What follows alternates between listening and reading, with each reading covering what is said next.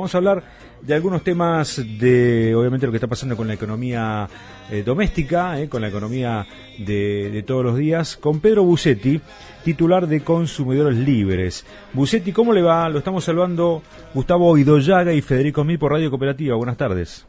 ¿Cómo les va? Buenas tardes. Una corrección.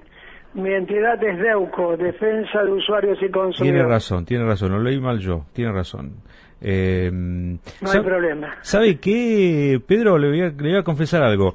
Eh, usted no lo sabe, pero usted fue la primera persona que yo entrevisté en mi vida. Mire usted. Así que me voy a acordar de usted hasta el último minuto de, de, mi, existencia. Y le voy a contar incluso la, el, detalle. yo estaba estudiando en la Universidad de La Matanza, la carrera de ah, Comunicación Social, año 96, ya pasó, uh. pasaron ya unos cuantos años, tengo 44, bueno, y el profesor nos mandó a hacer una nota sobre cualquier cosa que sea una, noticia de interés. Sí, sí. Y entonces, con un grupo de compañeros empezamos a caminar por el centro de San Justo hasta que ver que... Y llegamos al consejo escolar. Ah, y ahí estaba usted, en el consejo escolar de San Justo, La Matanza, ¿no? Y me acuerdo que el tema en ese momento era el servicio alimentario escolar. Exacto. Claro. Eh, y yo hice una nota sobre eso, después de hacerle una entrevista a usted. Así que yo hice una nota después sobre eso, que no salió publicada en ningún lado, pero con esa nota yo me fue bien. Así que eh, tengo, tengo el... qué buen recuerdo, te agradezco mucho. No, al contrario, eh, por eso digo... Mucho recuerdo, la verdad que me, me, me, pone muy contento. Eh, así que la primera nota que yo hice en mi vida periodística eh, si bien no salió publicado en ningún lado, se la hice a usted. Con lo cual, eh, cada vez que aparece su nombre, siempre me acuerdo, digo, yo le hice la primera nota mi primera nota no fue a, Pedro Bucetti eh, que, ha hecho bueno ya con esto resarcí el error de haberle dicho mal su identidad así que ah no hay problema esa parte es una entidad amiga de Héctor Polino un gran compañero. Así es. Bueno Pedro lo llamamos porque están complicadas las cosas. Mañana se conoce la inflación no del mes de del mes pasado el mes de abril, bueno ustedes qué números están evaluando o, o creen que puede llegar a ser Mira, bueno, nosotros no tenemos capacidad como para. Ya lo sé, ya lo sé, pero tienen un sondeo, ¿no es cierto? Claro, sí, un sondeo que, bueno, habla de entre un 5,5 y un 6%, con un incremento mayor de alimentos de ese porcentaje promedio, que sin duda mañana el INDEC lo va, lo va a confirmar, lamentablemente. Con lo cual, ya estaremos superando más del 20% de inflación en cuatro meses y casi un 27% de aumento de los de los alimentos, que es lo más preocupante, porque cuando aumentan los alimentos aumenta la canasta básica, aumenta la canasta básica total y por ende los indicadores de pobreza también se incrementan porque hay muchos argentinos que no pueden adquirir esa canasta, que no pueden tener una, una canasta de alimentos básicos, ¿no? Esto es lo más preocupante. En un contexto donde además ayer, hoy y mañana estamos participando de las audiencias públicas que convocó la Secretaría de Energía por el, la quita de subsidios al gas, por el aumento de tarifas eléctricas, por la segmentación y de todo ese cúmulo de, de audiencias se desprende un nuevo aumento de tarifas. ¿De cuánto se habla? Bueno, a ver, hay tres segmentos de acuerdo a lo que dice la Secretaría de Energía. Hay un segmento que sería considerado el sector más rico de los usuarios que estaría pagando la tarifa plena, con lo cual, bueno, el aumento puede llegar a más del 100% de gas y luz de lo que paga hoy. Otro segmento, el segmento medio, tendría un 40% de aumento, pero en realidad, como ya tuvo un 20% en el mes de marzo, en esta oportunidad se le sumaría otro 20%. A lo que también debe agregarse la modificación de la tarifa social, que según la Secretaría de Energía no va a tener incremento, pero nosotros tenemos serias dudas de que esto eh, efectivamente se produzca. Ayer en la, en la audiencia de ayer le hicimos una pregunta justamente a la secretaria de la audiencia, la doctora Videla, sobre cómo se va a implementar esa, esa posibilidad de que no haya aumento de tarifa, porque la tarifa de gas incluye lo que se llama el gas en boca de pozo y le otorga gratuidad a cada usuario de un bloque de consumo de 50 metros cúbicos. Esto fue así desde el año 2000 18. Y cuando el consumidor supera ese bloque de consumo, el resto se le cobra a tarifa plena. Bueno. Bien. Pedro, Pedro, Gustavo, que Gustavo Idoyaga te habla. Pedro, entonces quiero saber tu punto de vista, más allá de la discusión y la defensa que ustedes van a hacer.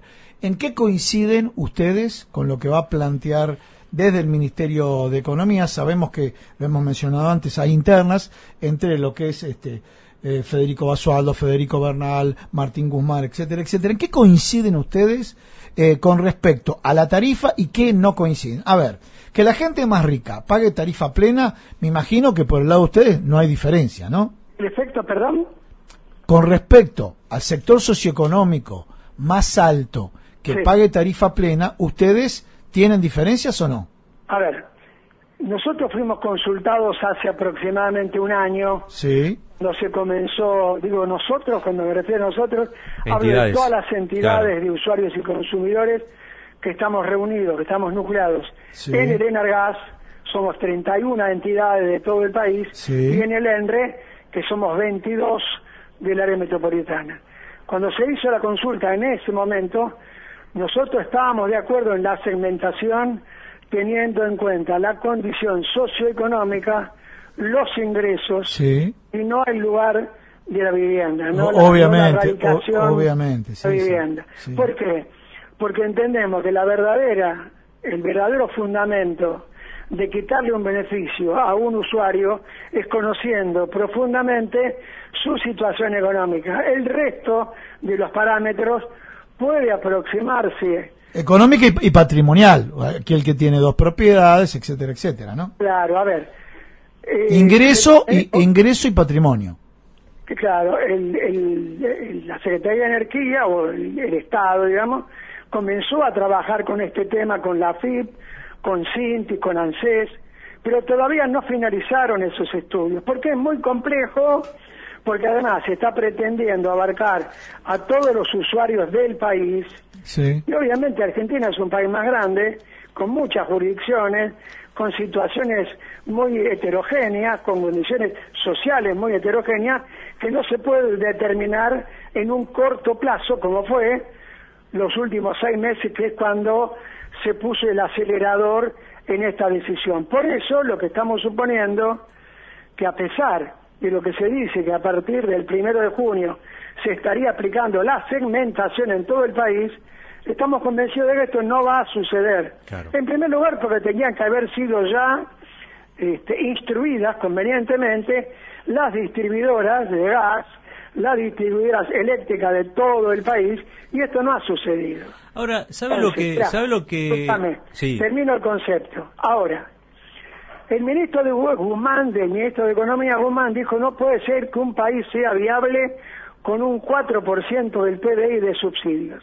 Estamos absolutamente de acuerdo. Ah, bueno. Ahora, ahora, ahora, estamos de acuerdo en la definición, no estamos de acuerdo en cómo opera el ministro para quitar los subsidios. Me, disculpa, me, disculpa Pedro, pero sin embargo no considera, usted no, usted defiende a los consumidores, estoy con usted, ¿eh? para que quede claro, pero mi labor periodística es ponerme de los dos lados del mostrador. Ahora, el gobierno no considera que, se quedó en una reposera en el concepto de la segmentación, se quedó se quedó fumando ahí y, y, es verdad lo que dice una persona que alquila en Recoleta, que gana muy poco dinero, tal vez le pueden aplicar una tarifa plena cuando el propietario que está en Recoleta sí le corresponde pagar esa tarifa plena. Doy un ejemplo, no no no es tan sencillo no, como, a ver, como lo estoy marcando. No, no discuto la segmentación, porque te dije que estábamos de acuerdo. Sí, sí, seguro, seguro. Pero, pero, hay que agregarle, porque esto hay que entenderlo, no la fotografía del día de hoy, sino hay que entender toda la película. Y acá el problema está en esto, a ver, el, el gobierno nacional quiere mm, disminuir los subsidios en un 0,3% del PBI. En el tema eléctrico son 163 mil millones de pesos que va a reducir de subsidio con el aumento del precio estacional de la energía. Mm. ¿Sabes cuánto le dieron como subsidio a las productoras de gas en el año 2021? ¿Cuánto? A partir de la resolución 46 de 2017 de Aranguren, 548 mil millones de pesos. Mm. ¿En concepto de qué? De sobreprecio a la producción de gas teniendo en cuenta que el costo de producción es 2,50 en el año dólar, por supuesto, en el año 2021 se pagó 6 dólares, en 2020 se pagó 6,50 y en el 2019 se pagó 7 dólares, cuando el costo de producción es 2,50. Se está subsidiando a las distribuidoras de gas para hacer extensión de redes cuando tienen previstas las inversiones en la tarifa que está, que es la que pagamos los usuarios. Hay infinidad de subsidios que no recibe ni el jubilado, ni el trabajador, ni el pequeño comercio, ni la clase media, que desconocemos los argentinos, como lo que te acabo de contar, que no es un dato conocido. Clarísimo, clarísimo. Y te digo más, ese dato que te acabo de dar lo pasamos a 15 medios periodísticos nacionales. Ninguno lo tomó. Tendríamos que preguntarnos por qué no tomaron ese, ese dato que habla de un subsidio multimillonario en dólares a las principales productoras de gas. Mm. Y otro dato más, hablando de las productoras. Tec Petrol, la empresa petrolera y gasífera de Techín, es la mayor beneficiaria de estos subsidios. En el año 2021 declaró a la Comisión Nacional de Valores, ganó 44.700 millones de pesos, 1.053% más que en 2020. Entonces, reconociendo que hay que segmentar, porque en el, en el rubro de la distribución tienen que pagar más los que más recursos tienen, trasladémoslo esto al plano estructural, porque si no modificamos la estructura, seguimos condenando al pueblo argentino a pagar tarifas muy por encima del costo de producción, cuando el recurso es nuestro, es del Estado argentino, está en el subsuelo argentino. Estas empresas tienen licencia para explorar y para explotar, no son los dueños del recurso. ¿Sabe Pedro? sí, sí, perfectamente. Ahora, ¿sabe Pedro lo que...? Y podemos discutir, ¿eh? no, Yo no tengo problema, porque entiendo que tienes todo el derecho a preguntar y, por supuesto, me agrada que vos repreguntes críticamente. Eh, Pedro, el, cambio el tema, a veces me da la sensación de que las audiencias son, por una cuestión legal, y casi le diría catártica. Figurativo. Sí, porque ustedes reclaman, dicen, claro, explican, traen gráficos. Le pasó con Aranguren, le pasó con Aranguren. y, y, después ya está todo. a ver, eh, es más. Una, tengo una anécdota personal. A ver. En la única reunión que nos convocó que fuimos al Ministerio de Energía a la reunión después de largas, largas gestiones, cuando le dijimos que no estábamos de acuerdo con los cuadros tarifarios que en ese momento eran un verdadero disparate, que ojo, a ver, aclaremos, el aumento de tarifa que se está aplicando en este orden ahora no tiene nada que ver con los tarifazos de Macri, digo, digo para separar lo, para separar las cosas, ¿no es cierto? ¿Qué nos dijo? Dice, ¿no están de acuerdo? Vayan a la justicia, ya está, punto. Esa fue la respuesta de Arangure. Y luego, justamente, lo que, lo que yo acabo de decir sobre los miles de millones que se le pagaron a las petroleras, tiene origen en una resolución que sacó Aranguren, que fue, ustedes recuerdan, la del sendero de precios. Mm. Bueno, pero, pero este gobierno no lo, no lo modificó eso. No, bueno, esta, esta es la cuestión. ¿Por qué este gobierno siguió pagando lo que resolvió Aranguren? Subsidiando a las empresas en esta magnitud económica. Yo la sensación que tengo, Pedro, es esa, ¿no? Que mm, ustedes reclaman, llevan todo, le explican, ¿no? pero al final el gobierno o el Estado o la Secretaría de Energía o ya no como quiera termina haciendo lo que, discúlpeme la expresión, lo que se les canta, ¿no? Que por más explicación después aranguren esto, aranguren el otro, que la justicia, pero al final ellos son los que disponen cuál va a ser el aumento por más explicación teórica o técnica haya. También comparto lo que estás diciendo. Históricamente, desde 2005 hasta la fecha, yo he participado en todas las audiencias públicas. Disculpame, disculpame que quiero remarcar. Del 2005 está diciendo. Claro, es un tema, es un tema importante para, para recorrer las presidencias. Por eso quería. por supuesto. estaba Néstor Kirchner, después estaba Cristina Fernández, después este, de la Rúa. La primera audiencia de la Rúa fue la audiencia del agua. Sí. El año 2000, 2001, no me acuerdo. Bueno, y así sucedieron después con Dualde también que fuimos a la justicia por los primeros aumentos de energía eléctrica y luz y se congeló la tarifa.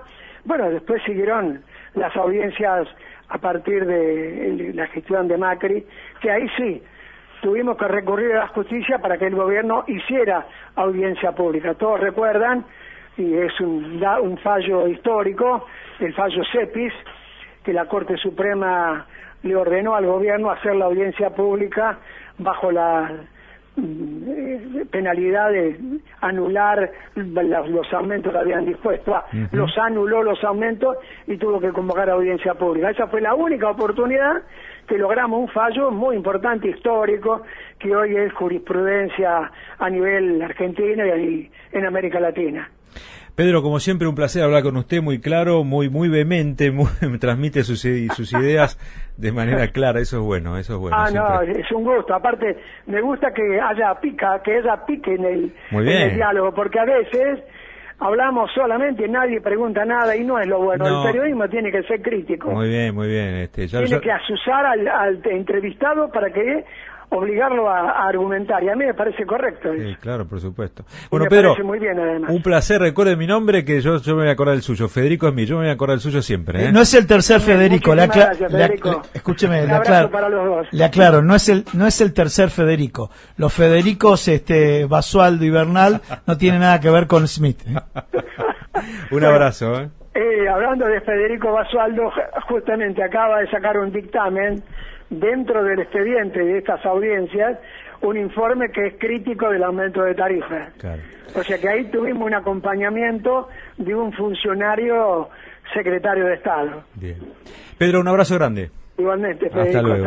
Chao, chao. Era Pedro Bucetti de DEUCO, Defensa de Usuarios y Consumidores, hablando del aumento de las tarifas y obviamente de la inflación.